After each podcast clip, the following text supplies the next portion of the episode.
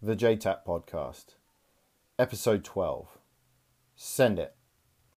I can do that. JTACs. Clearing it hot, making it rain, and bringing the boom boom. Everybody, welcome to Episode 12 of the JTAC Podcast. Seems like we're really rock and rolling with these now, and thank you everybody so much for leaning in.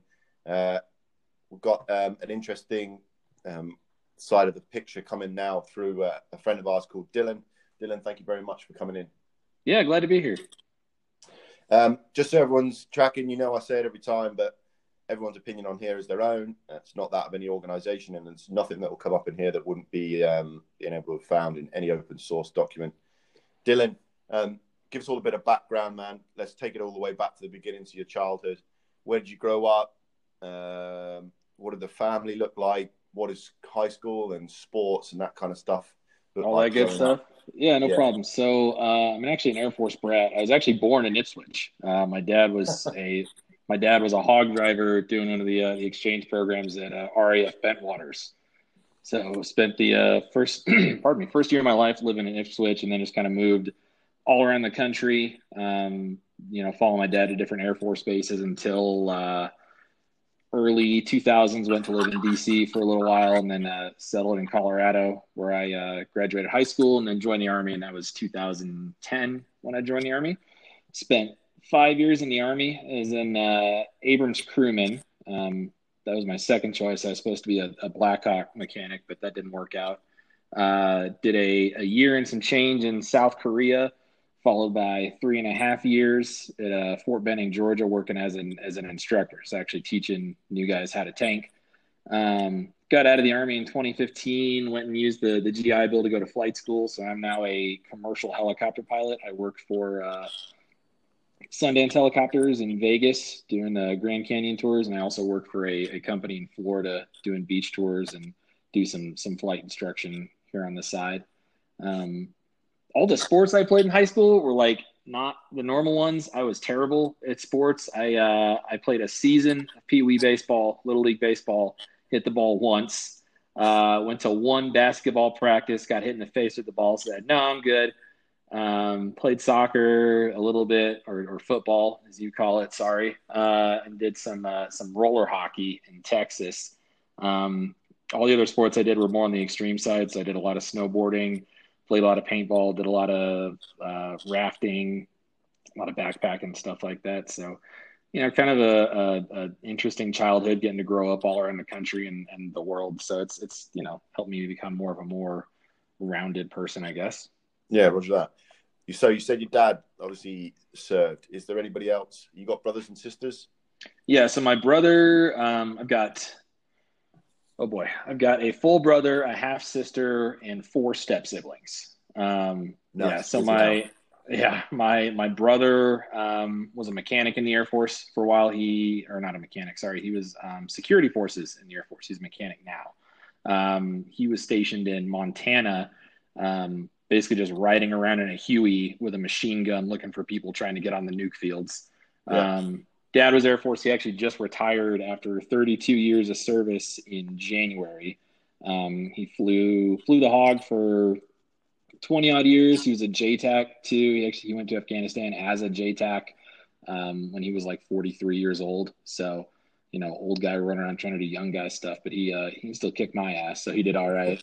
And then before that, my grandpa was a tanker. So that's kind of my influence for wanting to be on tanks. My great-grandpa flew bombers in World War II, Korea, and Vietnam. And then going further back than that, there's just guys everywhere. We've had, a long history of being in the military. Yeah. So obviously, a lot of guys, have family that served and things, and they hear the calling themselves. But is there anything that stands out to you? Was it a conversation you had with somebody or, even one of your families or someone that you just went, do you know what? I'm going to go and serve now. Do you know that lightning moment? It wasn't so much a lightning moment as it was just through my whole childhood, just growing up in that environment. I just knew it's what I wanted to do. There was one lightning moment, I guess, that caused me to join the Army. When I was 14, I actually went on a Grand Canyon tour in a helicopter with Sundance. And up till then, I was like, yeah, I'm going to join the Air Force and be a fighter pilot. It's going to be awesome. And then the helicopter landed at the bottom of the Grand Canyon. And I said, airplanes are dumb. I want to fly helicopters. This shit is so cool. So at that point, I was like, okay, well, I want to fly helicopters. And my dad told me that helicopter pilots in the Air Force are kind of second-rate citizens, coming from a fighter jock. So I decided that the Army was going to be for me at that point. So the whole time I was joining the Army, the plan was to be around helicopters until I got to MEPS, which is the entrance processing facility where you go sign a contract and a doctor looks at you and all that stuff. The guidance counselor, they call them, said that my eyes weren't good enough to be a mechanic.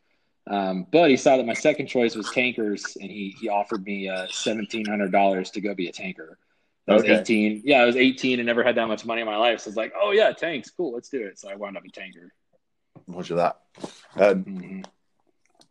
So obviously you've gone in to the military there as a tanker. What does basic training look like? I know obviously it's probably pretty similar to everybody else's start, but what's the step over when you get onto tracks? What's the difference? So the big difference with the tanker basic training, and the Army does this with a couple different jobs and skill sets, is from the day you get there on the bus and get yelled at to the day you leave to go to your unit, you have the same drill sergeants, the same instructors. You're with the same guys for the entire 5-month process.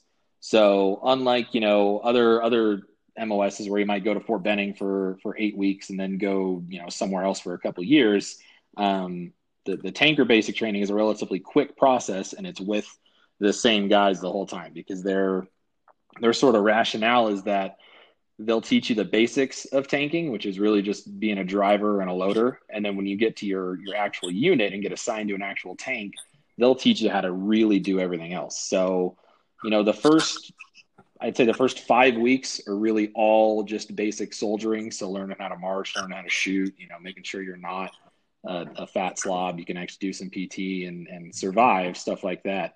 And then typically around week 6, they start introducing some tank stuff, but more just general mounted warfare stuff. So we start learning about, convoys with Humvees and engaging targets from trucks and stuff like that. And then instead of having a break after basic training, you just get what's called Family Day weekend, which is where you get a weekend off and you can go 30 miles outside of the post. So most guys just went to Lexington, I think it was, Kentucky. Mm-hmm. I can't remember exactly where it was at, but my family hated me, so we stayed on Fort Knox the entire time my Family Day weekend. Like, I just want to get off this damn place, and you're making me stay here. Okay.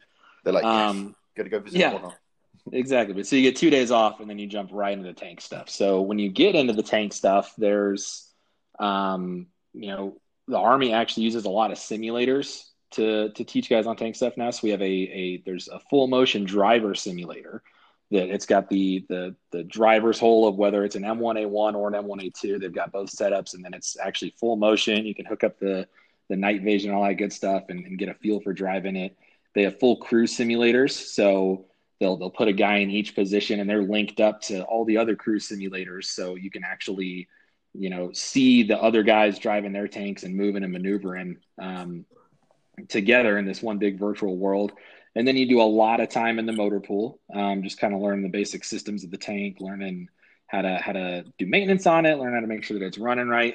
And then you go out to the field, and the field is where it really gets fun, because you go out and you're actually sleeping on the tanks, you're shooting, you're finally doing all that cool guy stuff. You're getting to, put a couple main gun rounds downrange, throwing the 50 cal on the top of the turret and blasting away with that. And that's a good time. And then you get to go do the off-road driver's training, which is that's what they show you in the recruiting video where the tank gets 6 feet of air. You're just like, oh, I want to do that. This is when you do get to do that. But if you actually get 6 feet in the air, you break the tank and they yell at you, and then you have to go fix it.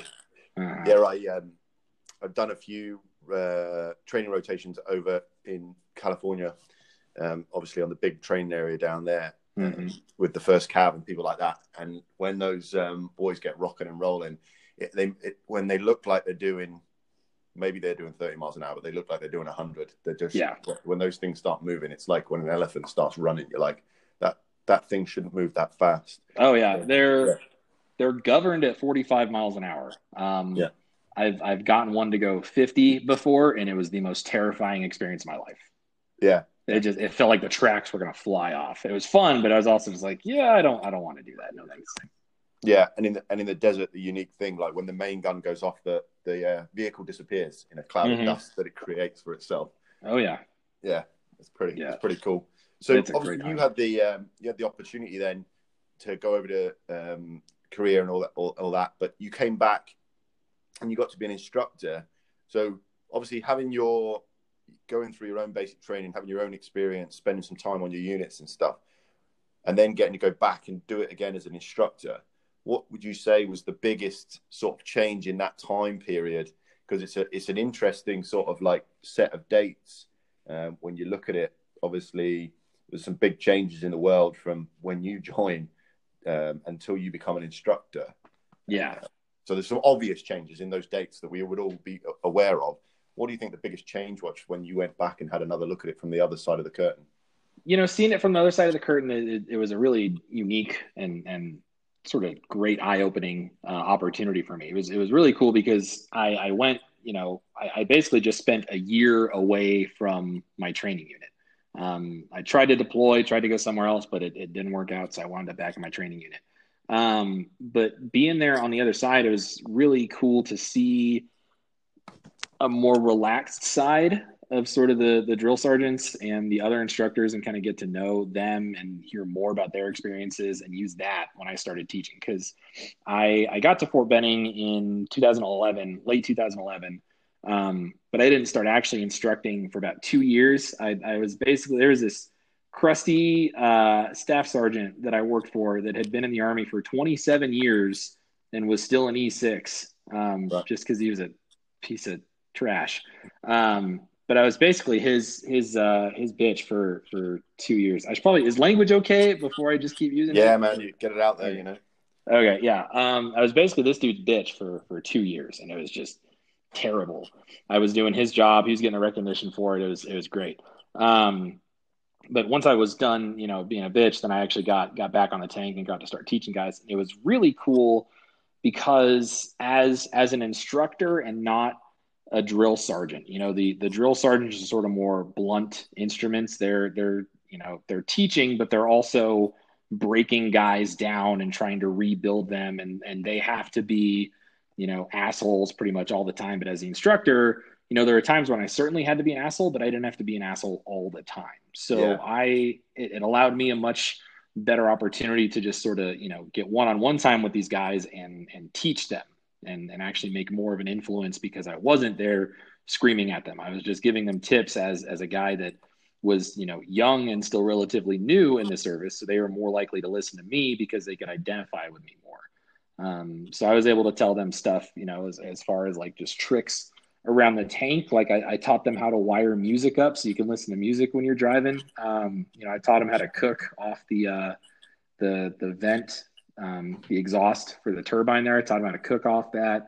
I taught them how to like make a tent using the gun tube over the side of the deck. You know, I you know, got to teach them a lot of cool little things that helped me as a brand new soldier at my first duty station that the drill sergeants weren't really giving them. And drill sergeants are great. They you know, they do a great job at what they do, but you know, it was nice to be able to sort of get a little more relaxed with them and just give them some more valuable one-on-one input than they were getting with the drills.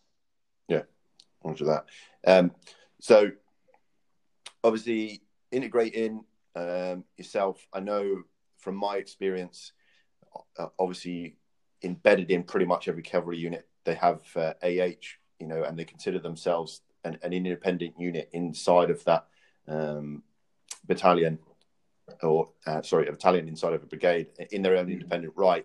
But obviously, although the Air Force has JTACs specifically inside those units to support that, a lot of the time the coordination is done from what I've seen, straight tanker to rotary. Can you talk us through a little bit of how that rolls out?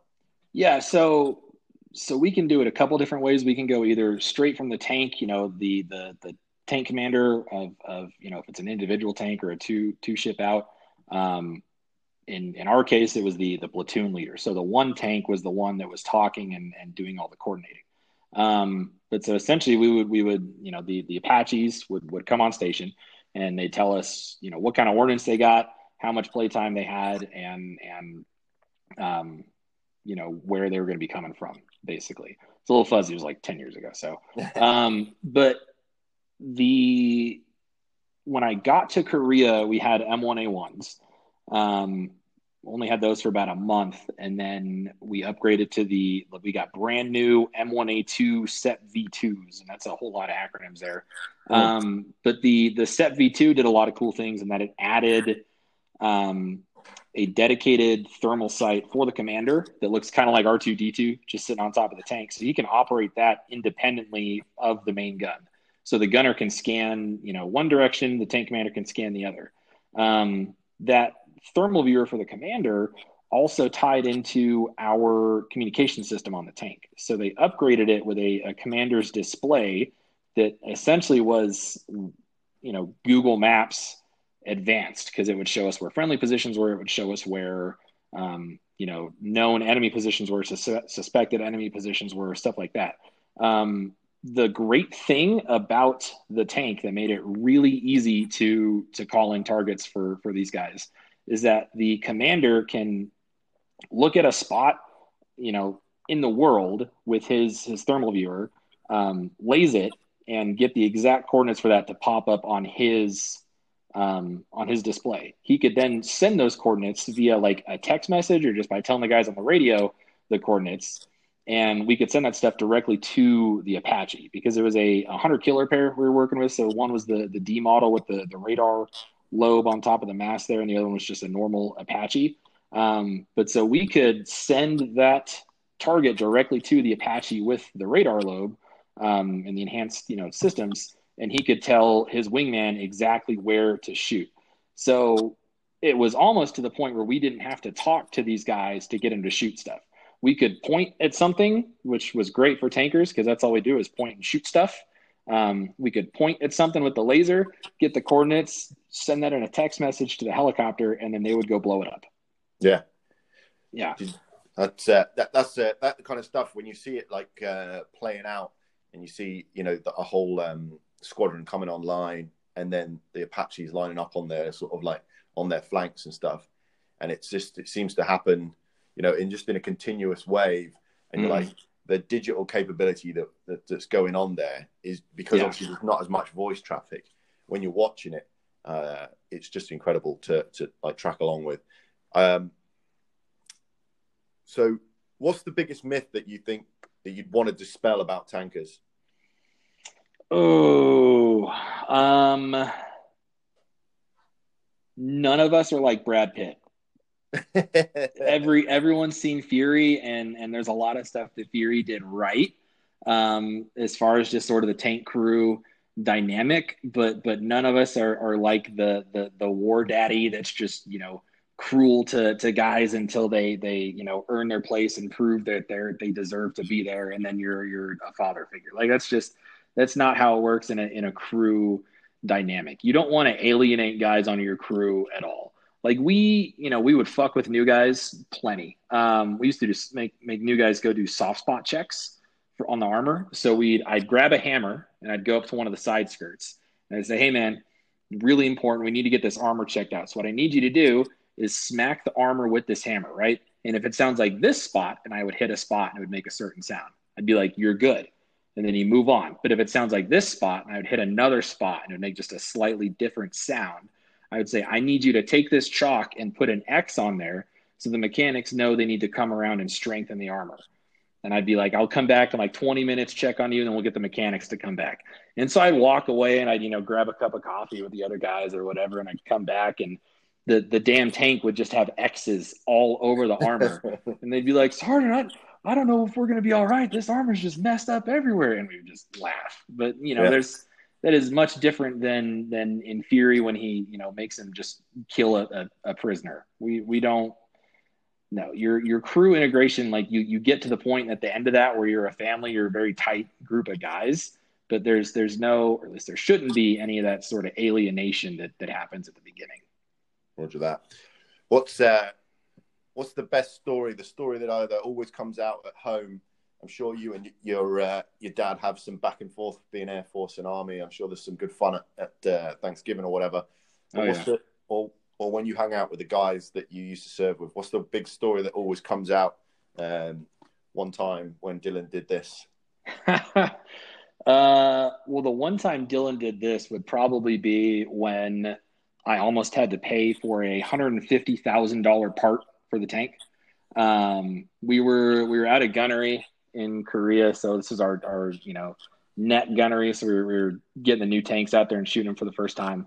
And I've got all kinds of cool stories. That was a blast. We were just down the field for like 3 months straight. It was awesome. But my tank, when it's a brand new tank, you have to do some initial rounds through the main gun just to make sure it's safe. And when you do those, no one's inside the tank. And then you have to bore sight the tank to make sure that the gun actually holds. And part of that is you laser your target, and the computer in the tank is supposed to just hold the reticle on that target. And you do the test, and if after, I think it was a minute, if after a minute there's less than a certain amount of droop, then you're good. Our tank wasn't holding level. We were drooping a certain amount, which wasn't really visible on the actual gunner sight. But, when you're shooting at targets 4 kilometers away, makes a huge difference.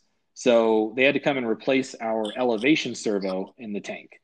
So mechanics brought it by, and we were on the barracks. Mechanics said, "Hey, we got your part. Can we go meet us at the tank and open it up?" And so they drive out there with the Humvee, and they put the part on the front slope of the tank. And this was it's a monster part, but it sits awkward. Like it almost looked like a transmission for a car, but it was sitting on like two Legos were keeping it upright. And so I get out there and I'm thinking, if I put this thing on its side, it'll be a lot more stable and probably not fall off the tank. So I tried to adjust it, and then it falls off the damn tank. Oh man, I could feel it coming. Yeah. So where I really fucked up is I didn't tell anyone that I did that. Like I was like, no, I got out there and it was on the ground. And then of course, my platoon sergeant had been in the Army for 20 years at that point. He knew I was full of shit. Yeah. So he's like, okay, whatever. He didn't do anything to me, but my gunner took me out behind the barracks and just smoked the dog shit out of me for like 6 hours. Yeah. And he's like, you better hope that part works. Otherwise you're going to be paying for it. And luckily it worked and the tank was good, but God, I learned never to fuck with expensive shit ever again. Yeah. Yeah. Leave well alone. And I think there's a lesson to be learned there for young guys in the military is like the truth will set you free. Yeah. The short-term pain is worth the long-term gain when it comes to telling the truth. Exactly. Yeah. Yeah. As long as you didn't do anything illegal, fess up to it. If it's a part or something like that, just fess up to it, and it will. I guarantee you, it will be better than the alternative. Yeah. Mm-hmm. So you obviously you've decided you've got your out and you've used your GI Bell in an interesting way. What is that? Is that just because you wanted to fly or what was the spark that took you over back to helicopters? Yeah. I mean, like I mentioned earlier, I grew up around aviation my whole life because my dad, flew the AUG. So I'd be, seeing planes go by all the time. And like I said, I wanted to fly airplanes until I did the Grand Canyon tour when I was 14 years old, did the Grand Canyon helicopter tour. And at that point, I was just like, yeah, this is way cooler than airplanes, just being able to take off and land wherever you want. So when I was in the Army, my plan was, okay, I can't go be a mechanic right off the bat, but I'm going to try and either reclass or drop a warrant officer packet so I can go fly. So I tried to drop a warrant officer packet, and at the time you needed a 100 GT score on your ASVAB, and I had a 109. So I dropped a packet, and literally the day before I dropped the packet, they changed it. So you needed a 110 GT score, and they weren't doing any waivers. So I was one point shy of being able to get a warrant slot. And then I thought I came to one point where the tanker field was overstrengths. There were too many tankers, and Black Hawk mechanics were understrengths. They needed more Black Hawk mechanics. So I thought, hey, that's perfect. I'll just, swap over, do that for a while. And then, and then drop a warrant officer packet from within an aviation unit, 'cause then it'll be a lot easier. Took me forever to get the paperwork submitted because brigade and battalion just kept dragging their feet. Brigade processed my paperwork wrong and thought it was a re-enlistment reclass, not just a normal reclass. So they denied my paperwork. And by the time I could get it resubmitted, the job fields were balanced again. So I couldn't do that. And there were some other things going on where the Army just kind of screwed me that I decided I'm just going to get out and go fly as a civilian. So I've always wanted to be a pilot and, helicopters for half my life now. And so as soon as I found out that the GI Bill pays for flight training, I was all over that. And it was a really great experience. Yeah. So going flying like full circle back to the company that took you over the Grand Canyon. You got any stories about, obviously, a lot of us look at helicopters and the guys who've served, who've flown on the back of them. Those things basically shouldn't be in the sky. Have you got any unexplainable stories? The old Godpin fable about only one pin holds the whole thing together. But have you got any the Jesus nut? Yeah. Is there anything that's ever happened when you've been flying? You're like, I don't know how that happened, but it seems to be okay. I've been very lucky with flying, and I'll knock on wood that nothing gnarly has happened to me yet. Really the only close calls I've had, I was working with a student in Arizona. We were up at 9,000 feet, and our fuel filter light came on, which meant that something was potentially clogging the fuel flow getting from the tank to the engine. And so we were at 9,000 feet. So we were 4,000 feet above the actual ground there. And we both just decided that we needed to get to the ground as quickly as possible. And the student I was teaching, he was actually an instructor student. So this was his last rating, and then he was going to start teaching people like I was. And so I let him handle everything. And that was a really cool moment as an instructor to see your student actually making all the decisions without any prompting from you. He couldn't see the light come on because he was wearing these view limiting devices we wear to simulate flying in the clouds. So I saw the light come on, and I took control and said, hey, take your foggles off and handle this. And he did. He did it perfectly. He got us back to the airport. He made all the radio calls perfectly. He knew exactly what that light meant, and he handled everything great. And, it was really rewarding as an instructor to see, that was the moment where I was like, okay, this guy is going to be great with students. Like, I feel totally comfortable signing this guy off and sending him to go fly with someone that has no idea what they're doing in a helicopter. That's I've been very lucky. That's the only time I've had anything go wrong. I've had, run-ins with weather where I wound up landing in a field in the middle of Arizona or having to, go fly over the bay to get back to the airport in Florida. But that's the beauty of helicopters, is that when something like that happens, you always have the option to just land it wherever you want. Yeah. And unfortunately, it seems like a lot of helicopter pilots forget that. And so you have, people crashing and dying because they're afraid to just land the damn thing when that's what it was designed to do. Is just land wherever you want. Oh, sure. I'm sure you might have heard this on the podcast before, but what do you hydrate on? What's going in the Yeti cup on the way out to the helicopter? Coffee. You got a favorite coffee? Coffee snob like me. You know what? I'm a big Dutch Bros fan. I know you don't have those over there, but so if there's a Dutch Bros on my way to work, I'm stopping there. Otherwise, I really like Daz Bog coffee. They have this KGB blend stuff that I like, and I always, every time I buy it, I send a picture of it to my wife because she's Russian. Strictly just to get a rise out of her, because her mom is a spy. I swear, she knew I failed calculus in college twice somehow without me telling her. But so I always send a picture, be like, look, your mom sent me more coffee. Yeah, but no, so it's usually coffee out there in Florida. When I'm flying in the summer, a lot of water and a lot of Pedialyte too. Cause you know, we take the door off on helicopter cause it doesn't have AC. But even with the door off, it's only cool when you're flying at 100 knots. Yeah. When you're sitting on the ground waiting for your next batch of passengers, it is stupid hot. So by the end of the day, you know, I'll have sweat out at least 2-3 pounds. Yeah. I actually, when I started that job, last June, I was 241 pounds. And by the end of the season, I was 203 pounds. Nice. Weight loss program, if anyone's looking for one. Yeah. Go fly a helicopter when it's, you know, 110 degrees outside. That'll do the trick. Yeah. And then when you get home in the evening, is there a particular bottle on the shelf that you like? Anything fancy going on? I'm usually grabbing for the whiskey. I really like Stranahan's. It's a Denver whiskey brewed right here in Colorado. Bullet bourbon is really good. One of my good friends turned me on to Eagle Rare, which is some great stuff too. But yeah. I'm a big whiskey guy. There's a place out here called William Oliver's, and it's like a pub.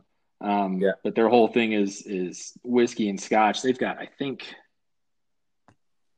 like 350 different whiskeys and scotches and bourbons, and they make, you know, they'll make you a cocktail with all of them. They do have food too, and it's you know, all sort of English Irish pub fare. But one of their appetizers is just a pint of bacon, and it's just a pint glass filled with bacon strips, and they bring you maple syrup to dip it in, and then maple whiskey to dip it in.